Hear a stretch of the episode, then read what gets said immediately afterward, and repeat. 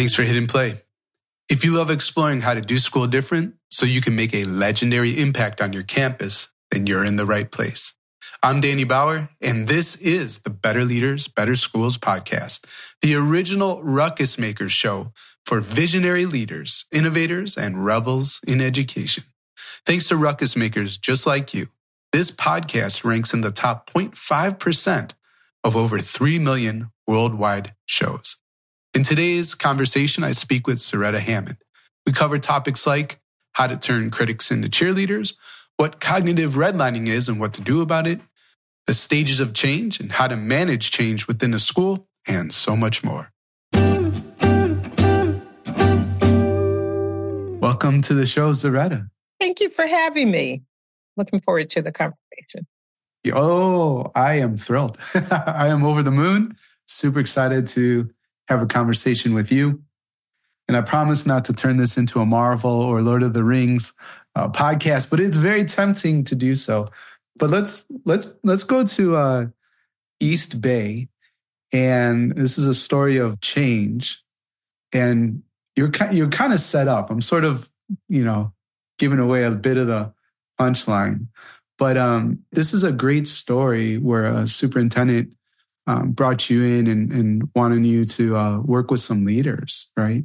And so, can you just bring us to that moment, set the scene, let us know who you're working with, and uh, and how was it a setup? Yeah, I have done a lot of work starting with teachers. You know, I was a writing instructor when I was in the classroom. I taught composition at the high school, community college level. And I got asked to come out of the classroom to work with teacher, teacher leaders. And slowly over the years and decades, that has evolved into working with leaders. And so in this case, they were, Foundation had funded a group of leaders to come together the operating superintendent at the time had reached out and said, Zaretta, could you come and be part of this facilitation team? And I said, sure. You know, I'd done facilitation for a long time and really helping people kind of get closer to their vision and not just get a vision, but how are we going to actualize and operate, uh, operationalize it?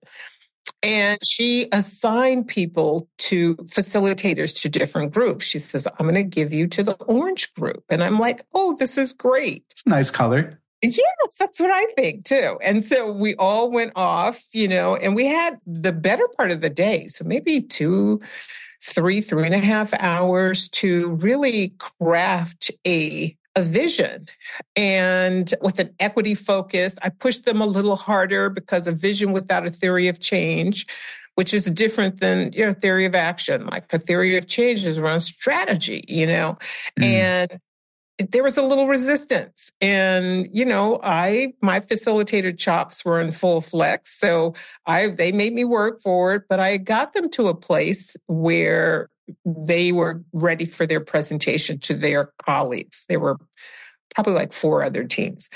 I had to leave early because I was actually in the South Bay and had to, drive back up to the East Bay. And if you know anything about traffic in the Bay Area and San Francisco Bay Area, it's just crazy. So I said adieu to my team. I knew they had it and, you know, cheered them on touch bases with the superintendent and she says, Oh my goodness, if you could have seen the presentation that they gave. And of course, you know, they were a little resistant and, oh, why are we doing this? And I said, well, I had no doubt they would, you know, rise to the occasion. She says, but you don't know. I gave them, gave you the hardest, most resistant leaders I had in the district. And I'm like, oh, mm. okay you know, I felt good that I was able to get them to make breakthroughs, but I do think that is one of the things that distinguishes the way that I approach doing equity work with teachers, teacher leaders, and coaches, instructional coaches, as well as all the way down into that instructional core with, you know, teachers themselves who are in front of students is really thinking about the instruction, the science of learning, right? Instructional equity, not just, you know, diversity, inclusion, and the relational stuff. That is really important.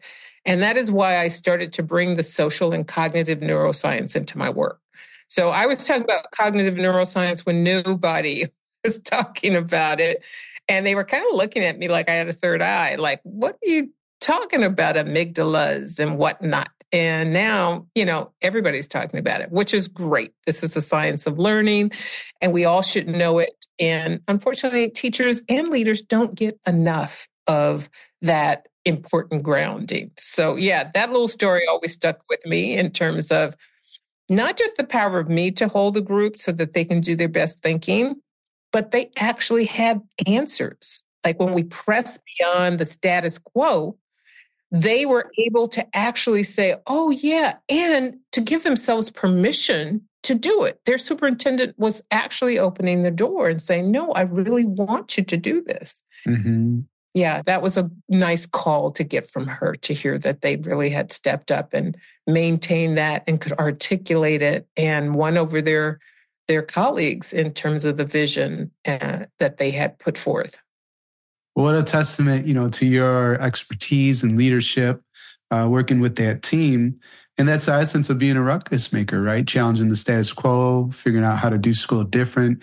And, you know, I, I don't know if you could bring us back to that moment too. You know, you're talking about them being able to have breakthroughs and this idea of challenging the status quo and you were pushing them.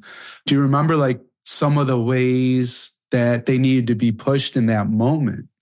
Yeah, uh, I do remember because I see it a lot. I, you know, that was many moons ago, and it is okay. still the thing I encounter when I'm working with leaders.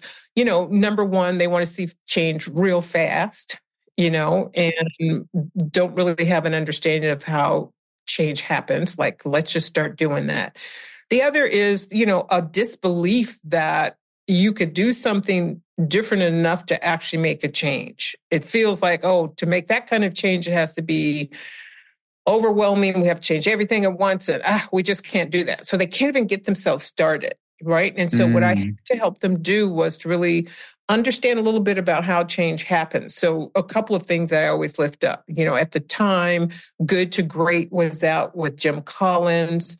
Clay Christensen was talking about disruptive innovation. So I like to bring out, I bring in ideas that are adjacent to education, right? That these things are how startups actually, you know, break through. And uh, things that we take for granted as every day, you know, iPhones and, you know, back in the day, the iPod, nobody knew they needed 300 songs in their pocket until someone created a different reality.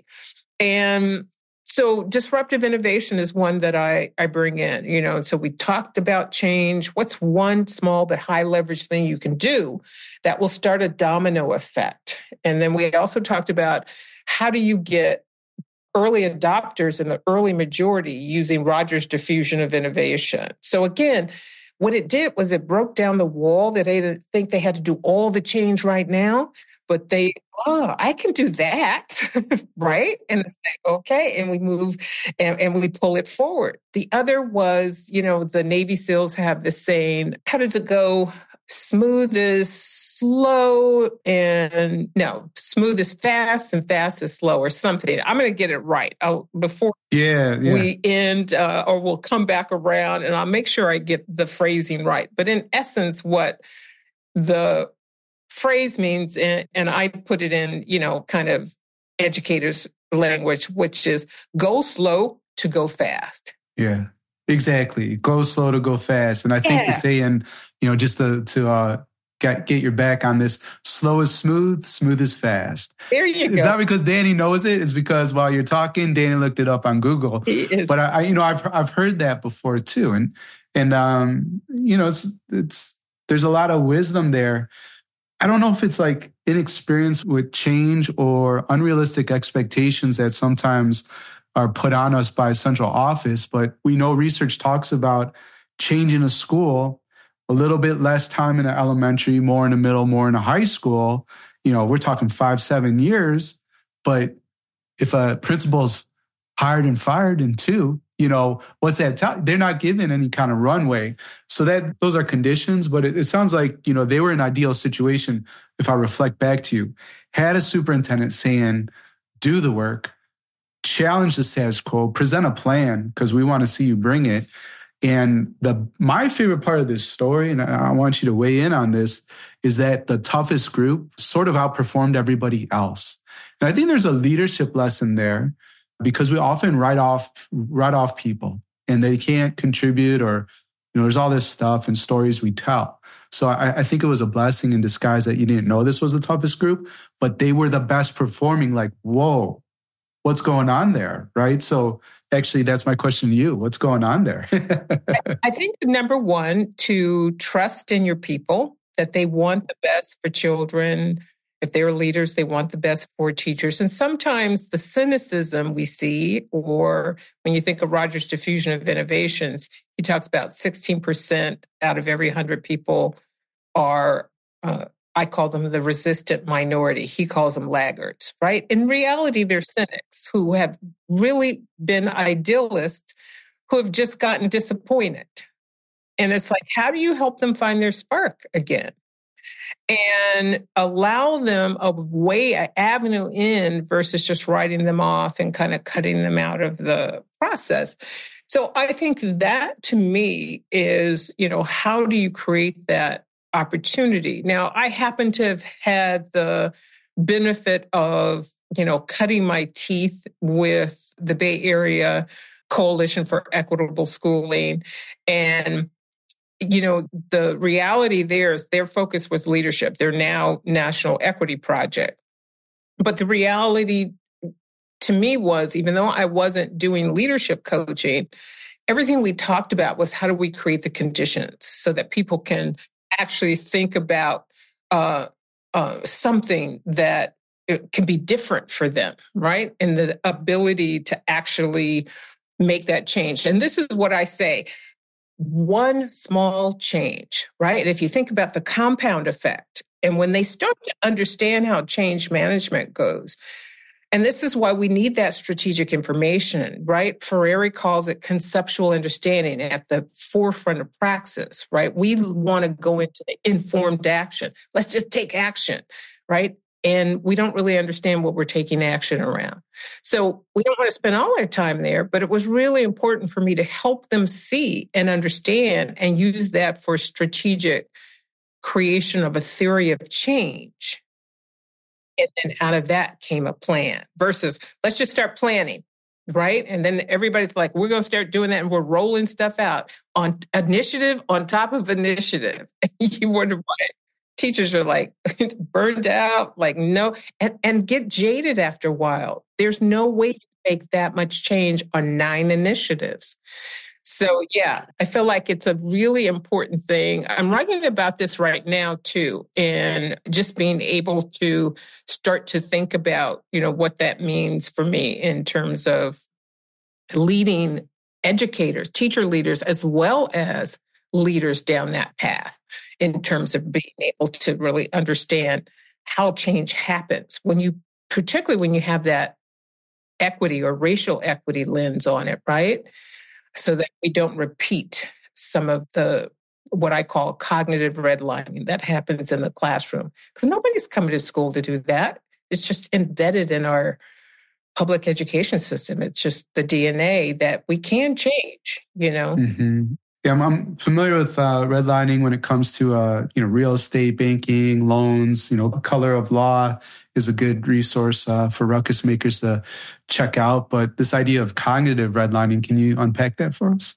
Yeah. So again, building on the notion of real estate or housing, right? Physical redlining, where depending on who was living in an area, a bank would sanction the underdevelopment economically of that area, right? And literally, physically, they put the red line.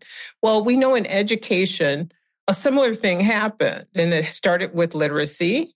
Particular schools, depending on who the children were that were going to the school, were under resourced. Not only were they under resourced, but to maintain whatever this sorting was uh, along class and racial lines, we underdevelop their cognitive capacity. So you can literally go into schools now and see who's in AP and honors classes. Usually it's white and Asian students. When you're talking about where are the other students, Black, Brown, poor white students, uh, uh, immigrant students who have not mastered English as their second language yet. Where are they? They're sorted somewhere else, right? We knew that segregation within schools was happening. Uh, and folks have tried to address that with detracking and other things, but the cognitive capacity that's been underdeveloped is never rectified.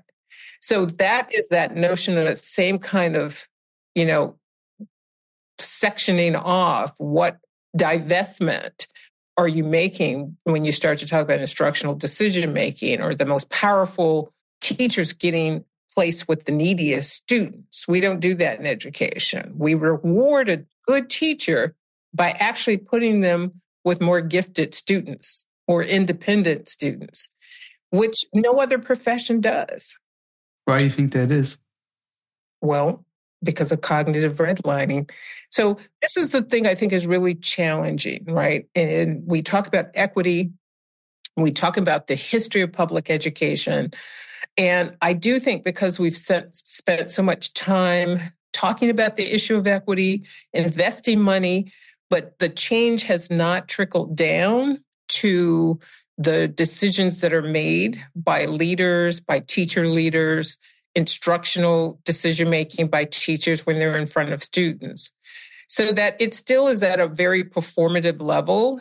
Jal Mehta and Sarah Fine write about this in their book in search of deeper learning, but they don't necessarily talk about it as cognitive redlining. They're like, where's all this deep learning where, you know, we're doing something different. Kids are using their hands and their brains. It's maker spaces, all these wonderful things that a good ruckus maker would want to be bringing into a school.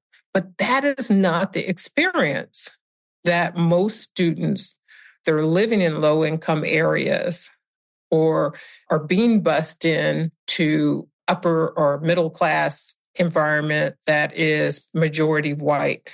And folks don't know how to undo that.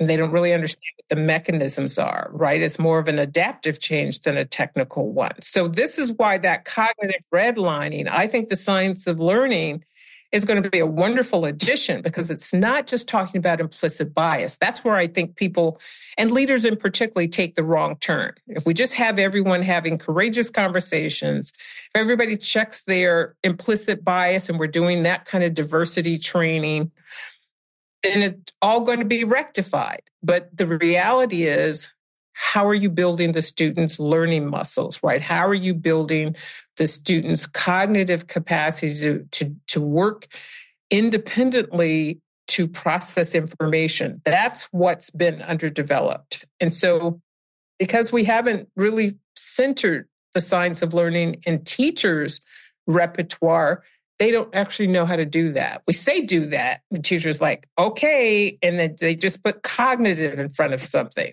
right? And, or executive function. And it still yeah, is yeah. the same. When I go observe in classrooms, teachers are not doing instructional decision making. And this is DuFour's third question, right? DuFour and father of PLCs talks about the four core questions. You know, some people have six, but I think they're always the four. What do we want students to know and be able to do? How will we know when they've learned it or are successful?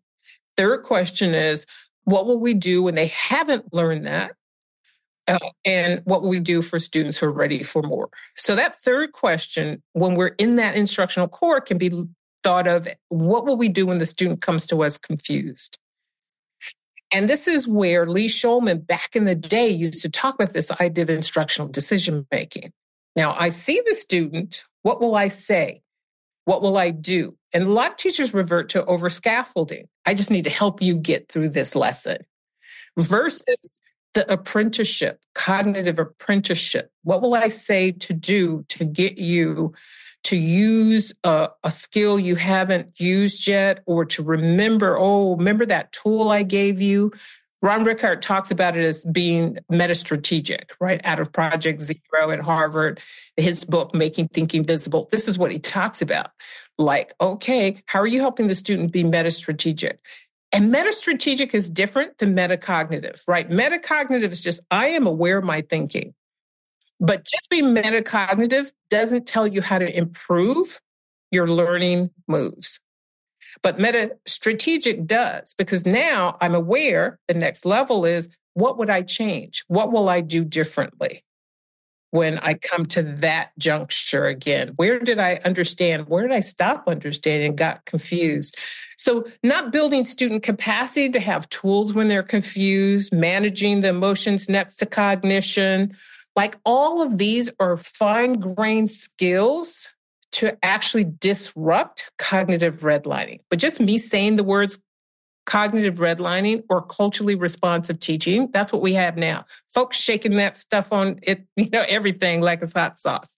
And the reality is you're just repeating the words. You know, this is not yeah. charm class at Hogwarts. It's not an incantation. and that's what everybody treats it like. We're saying yeah. it. I go look into classrooms. That's not what not I'm seeing. It. Mm-hmm. I see teachers carrying way too much of the cognitive load over scaffolding to get the students through the lesson, only to come up to the summative assessment. And they're lost. To Don't say, know what to ah, do. Our kids are still not, you know, hitting the mark, right?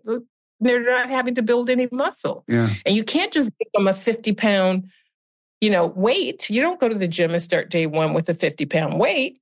But a coach, a personal trainer, would know to gradually build that. Teachers have to be the personal trainer of students' cognitive development.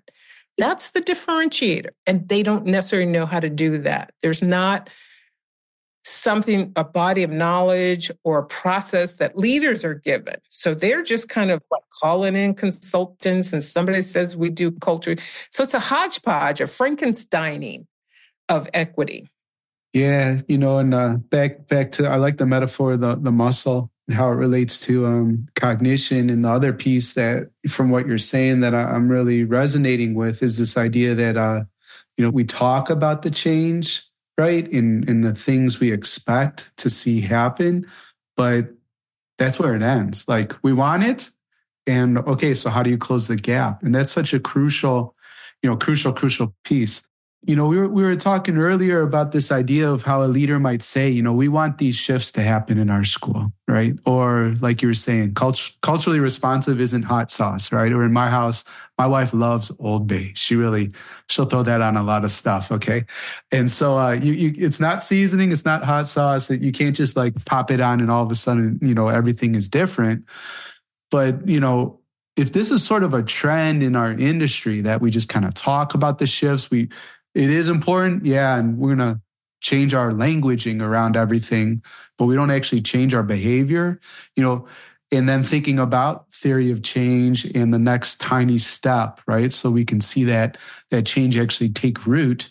Uh, yeah. Do you have any sort of pointers for the ruckus maker listening on how to make it real, not just talk?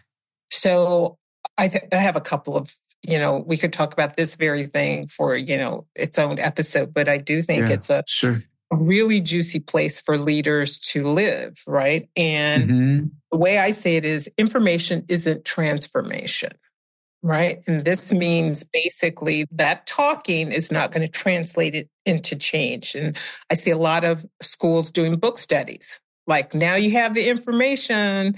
And what we know is that's not going to be enough, right? That they really going to need to now have spaces. This is why the PLC structure can be so powerful to actually take an inquiry stance. An inquiry meaning that they're going to have to get in those classrooms and muck around, meaning they're going to have to create a hypothesis, pick a group of children, and try to change the children's learning behavior not force them to learn, but can you actually uh, stimulate their intellectual curiosity? Right. And because a couple of things will happen. For the students that are not engaged, our brain, once it has that curiosity, you couldn't look away if you wanted to. It's why right. we look, you know, at a crash on the other side of the highway only to clog up our own you know, flow of traffic. And you mm-hmm. think, oh, mm-hmm. something has happened ahead of me. And when the reality is nothing's ahead, happened ahead of you, it was on the other side going the opposite direction. But our brain must look. So, how do we bring, again, science of learning into classrooms to kind of leverage that? So, being able to actually understand that. understand the gap between the knowing and the doing. So there's a messy middle in there. All right. And that, this is what James Nottingham talks about as the learning pit. Productive struggle is at the bottom of the learning pit. And a lot of folks want to distance themselves from any kind of struggle, but our brain grows dendrites through struggle, right? The conflict, trying to resolve that, we actually get smarter, more great gray matter. So the same thing happens with our muscles physically. It happens with deliberate practice in the classroom. So leaders have to create the space. If teachers think there's a pacing guide and I can't stop to put in new talk structures where my kids can actually grapple, I'm not going to do that. So it gets really fine grain in terms of structures, routines, the teacher's ability to do that instructional decision making, to entice the student through intellectual curiosity, to get into the learning pit, for productive struggle to feel psychologically safe. So just using the words again, uh, belonging, that's the new one, new buzzword. We're all about belonging, but there's no effort to do that close to, you know, our learning. Uh, I talk about how do you bridge from building community in your classrooms to building a community of learners. Because now kids like join together and they're up to something right? There's this collective intellectual curiosity that you can leverage. So i do think it's these small things when you start to understand what does it mean to close the knowing doing gap. How do we transition from just information to transformative practices, not a whole lot, but the few that we're going to keep coming around to and institutionalizing in our classrooms. So I do think that's a really big challenge and leaders being able to, you know, walk people through being that point person for moving through the messy middle. Because I, t- I talk about it as the first pancake, right? Everybody knows what the first pancake is. If you've ever made pancakes on a griddle, that first one's just messed up. It's going to be crunchy and burnt on one side, beige and gooey on the other. But nobody shuts the kitchen down. Nobody gets penalized, right? The cook says, oh, some adjustment is necessary. The folks waiting for the food say, hey, okay, we'll just keep talking and having a good time. Maybe the baby, the dog, the garbage gets that first one. And those adjustments are made, and the good ones are going to start coming off. Well, that's why an inquiry stance, I think, is so important when you're going into this work, right? John Hattie talks about collective efficacy being one of the strongest indicators as to whether or not you're actually going to be able to make these changes. But again, those conditions are really, really important. If teachers can't make the changes necessary and agree to what they are collectively, you know, this is not just close your door and freestyle. This is using the science of learning to say, here are our instructional norms. We know that this is what's going to generate productive struggle. We know this is what's going to lead to the aha. We know students have to talk about what they're thinking and doing and grapple with it and not put grades on everything, right? How do we reimagine what grading looks like? So there are a few moving parts. I tell folks if you undertake this work, you're looking at 18 to 24 months before you see shifts that feel like this is regular. Two right? years, you know, minimum. Yeah, minimum. And that's hard for some people. And to your point, if the turnover for superintendents, let alone, you know, office folks and then now principals you know it's a tough gig out there right now uh, post pandemic for principals you know to hold space for teachers and to get kids back in school and you know it's a lot but if we don't make space for us to make the changes then we're being unrealistic and we're going to find ourselves always kicked back to square one yeah and reinventing the wheel or uh, just add in now we have 10 initiatives instead of nine. now we have 10. But I just don't get why our industry's like that because common sense would, I think, tell us that change is always hard and it takes time. Like uh, even like body composition. I want to, if I want to um, cut weight or put on muscle, it doesn't happen overnight. It doesn't even happen in weeks. It's like months, right? Like my sort of workout plan, uh, they're in eight eight week chunks, and then you do another eight, you know, eight weeks. So it's at least two months. It doesn't happen overnight in uh, companies. And I don't know. I think maybe partly the uh, overnight success mythology, where you don't see the uh, you know better leaders, better schools. I mean, we're I can't believe it. So right, we're in year number nine, right? Whoa, how did that happen? How did that happen? But all the, it, you know, if you see the success, it's because I've been planting seeds and putting in the reps. And I heard you use a word, uh, deliberate practice. Nine years of it, right? And so that's why, um, you know, some of the things that I'm enjoying uh, in 2024 is because of the nine years of work. So Here's what I would say to that. I think this is where having the equity lens is really important, not just to be talking about this as kind of a performative act for a leader, but to really understand the history in your own context. You know, you can go back and look at, you know, were there housing covenants in this area? When did we start to see the shift in demographics and what was the response? All you have to do is look at Boston. That response was public about just the idea of equitable education starting with integration. Those parents came out of the house, those white parents came out of their house and literally wanted to turn over buses and began to turn over buses that children in. So they lost their minds. So when you act like it doesn't make sense, it's not rational, it's because racism is not rational. The effort to maintain whatever that structure was that does that sorting is not rational. And inequity is resistant to change. This is what Michelle Alexander wrote about in the new Jim Crow. The biggest danger I see is leaders think there has to be an, an, imminent racist threat. Someone has called me the N word or made some other overt, and then they jump into response. But the slow burn of cognitive redlining, the slow and invisible, you know, ways in which these things, these processes, because they don't look racialized on the surface, are tolerated and integrated or at least not pulled up like a pesky weed out of our systems, they're just able to stay in and create these racialized outcomes. I do think that is part and parcel of it.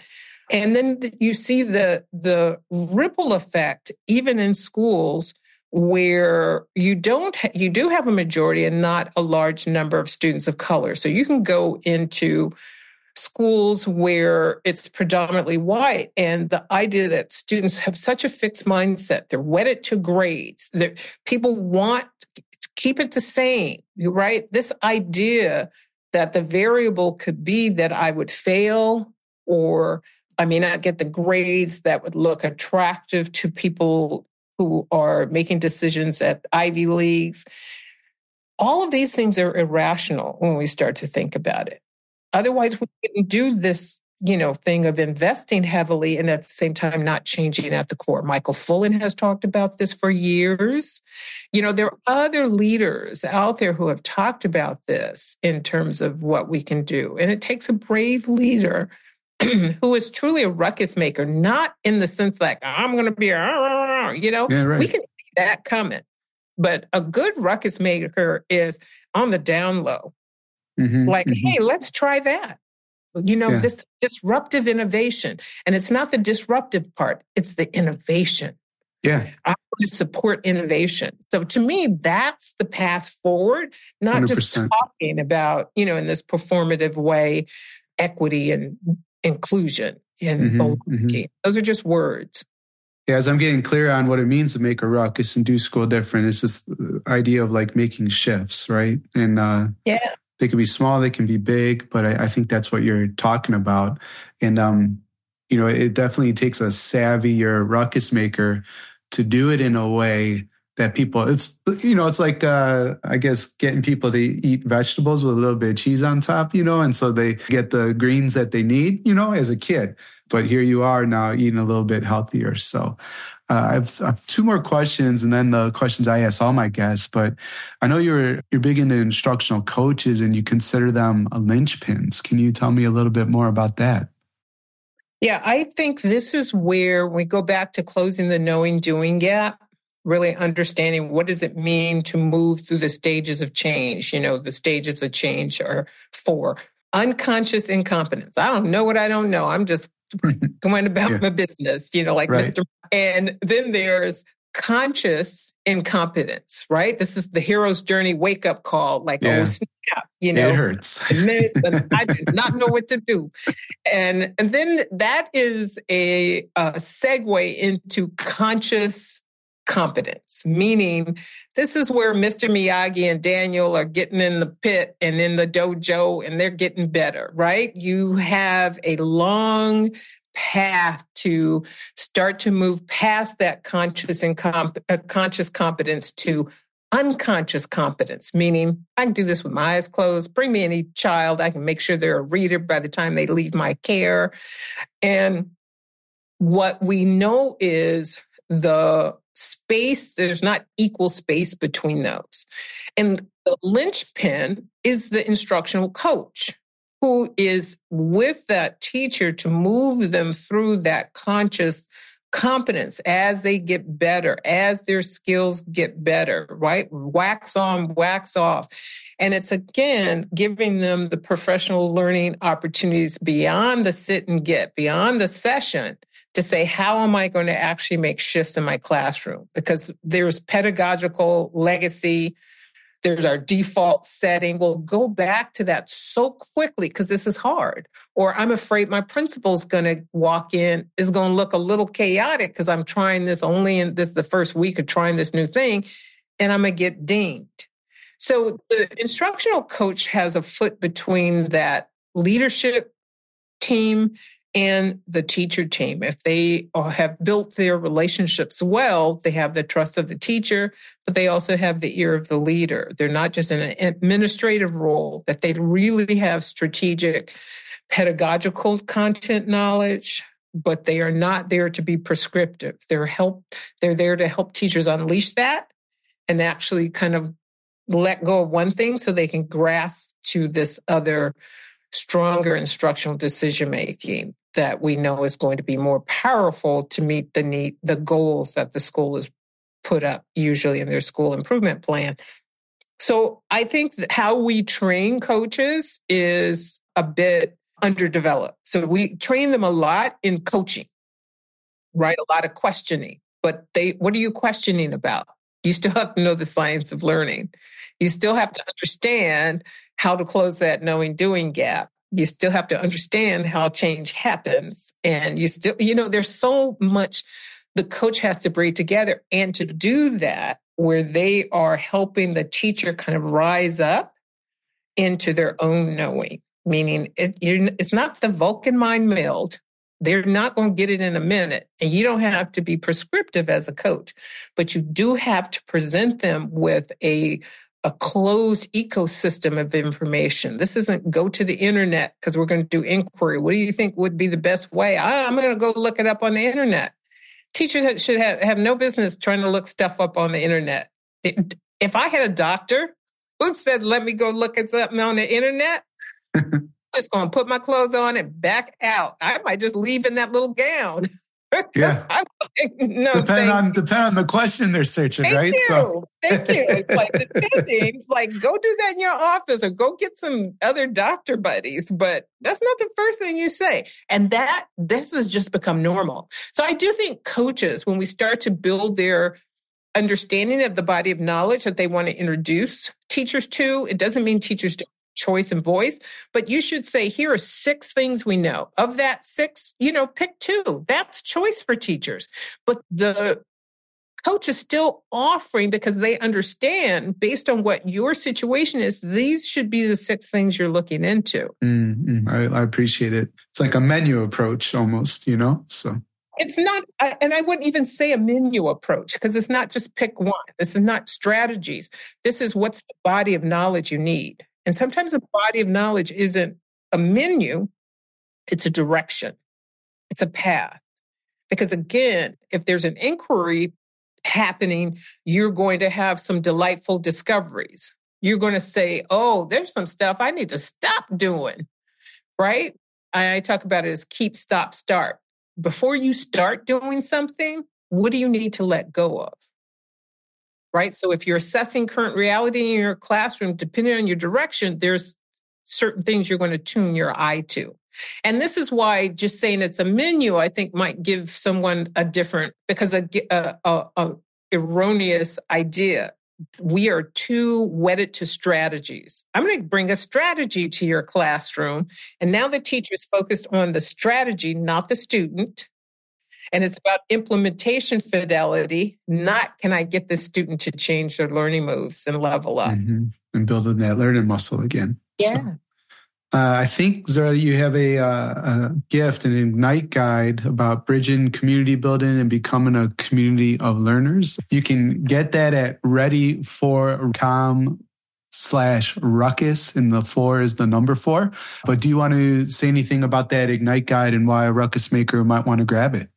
Yeah, it, you actually get the Ignite guide and you'll get a link to a free masterclass I did for my community Ready for Rigor community that talks about some of the things uh, I've mentioned in this interview and that idea of how do you start to build students as a community of learners so that you can get them thinking and ready to get into that pit, right? Where is the joy in the deliberate practice and productive struggle, right? And this is really what we're talking about. So the Ignite guide, I try to put all these ideas so teachers can come back to them and the video of that masterclass they can watch and kind of see how we talk about it. So that was a masterclass in which there were other educators, teachers, leaders, and coaches.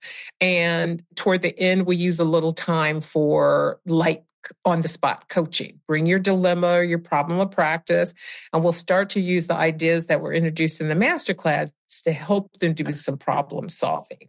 So I think it'll be a, a, wonderful extension of this conversation to help them start to think about kind of what's going on in their own context. If any of these ideas have struck them as interesting and they'll be added to the newsletter so they'll hear from me and I try to make sure I provide teachers with resources and leaders with, you know, other uh, bodies of knowledge to grow their skill and will and capacity to really kind of create these conditions and to to be that ruckus maker, right? That little disruptive innovation that will make change. And sometimes we have to stand on a tabletop to do it, and sometimes it's just you know the quiet conversations we have at the water cooler. That's right. So go to readyforrigor.com slash ruckus to grab that Ignite guide. So Zaretta, if you could put one message on all school marquees around the world for a single day, what would your message be? Chase your intellectual curiosity. You know, neuroscience is so cool and it is so clear that our brain is a learning machine. And if you give it something it is curious about, it just won't let it go. And we talk about engagement. How do we get kids to do this? How do we get teachers to lean in? Where is that intellectual curiosity? Because once that gets fired, you can't stop even if you want to. mm So I think that should be something like today, chase your intellectual curiosity. What's got you wondering or curious or, you know, a little miffed at, you know, something sure. that's going on? Because even that controversy is a type of intellectual curiosity. How do we change that? How do we avoid that? But it can have a positive effect in terms of kind of guiding us deeper into that learning pit, into deeper learning as well. well I'm curious how you build your dream school, and especially if you weren't limited by any types of resources, your only constraint was your ability to imagine. What would be the three guiding principles building this school? I would have to stay, you know, lead with intellectual curiosity. We build it around mm-hmm. the notion that your brain wants to learn and paying attention to what you're curious about. How do we get better? Right, one percent, two percent better. So deliberate practice and, and productive struggle are kind of the core things that would help drive the intellectual curiosity to some kind of outcome. Not because there's a grade, but because we built a go kart or we built a, you know, computer together or whatever it is. You know, in my case, when I was growing up, it was sewing. I made garments. Like, look, I could actually wear that on the street. No one would laugh, you know, because I learned tailoring techniques. So this idea of productive struggle, which actually doesn't always feel good, but how do we learn to love it? How do we learn to find the joy, just like we do when we're exercising and we know, you know, we need to push ourselves a, little more because we want to run a marathon in three months, but we can only run 3.5 miles now, right? There's a day where you like, okay, I got to go that extra mile. It's not going to feel good. But in a week, I'm just going to be breezing past that. And how do we hold each other in community to do that? Right.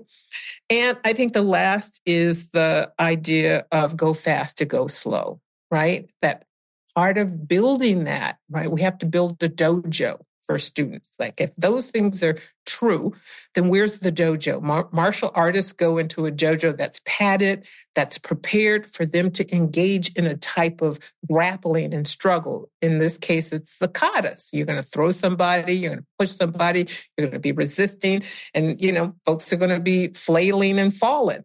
Uh, but the environment is prepared for that. And how do we prepare the environment for this kind of intellectual curiosity, this kind of grappling in a good way? How do we put up structure so kids can talk while they're doing that? This is not about being quiet or, but again, helping each other. Like, oh, what draws your attention? Maria Montessori was onto something because she actually understood cognitive mediation. And this is what she talks about in a prepared environment. So I think bringing something like that and understanding that it takes time, but it doesn't mean that we just, you know, oh, we're just going to waltz in it. We're going to be deliberate in our pace, right? But not try to be too fast. Well, we covered a lot of ground in today's conversation. Of everything we discussed, what's the one thing you want a ruckus maker to remember? Disruptive innovation that even when we talk about equity, it doesn't always mean you have to be talking about race. You have to be talking about, uh, you have to have an understanding of in how inequity actually presents itself in your environment and therefore know where to place those disruptive innovations. How to get those people that are the resistant minority to be part of the crew, part of the effort to make shifts? How do we reignite their idealism and move them into it? And I think it's a small thing. Again, invite them to follow their intellectual curiosity, right? And then let's say, hey, let's run some experiments, one small change.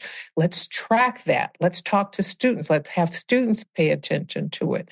Change is slow, but change is steady, whether it's humans evolving, landscapes changing with the seasons. There's so much that we can learn about natural ways to integrate change so it doesn't feel painful. Thanks for listening to the Better Leaders, Better Schools podcast, Ruckus Maker. How would you like to lead with confidence, swap exhaustion for energy, turn your critics into cheerleaders, and so much more?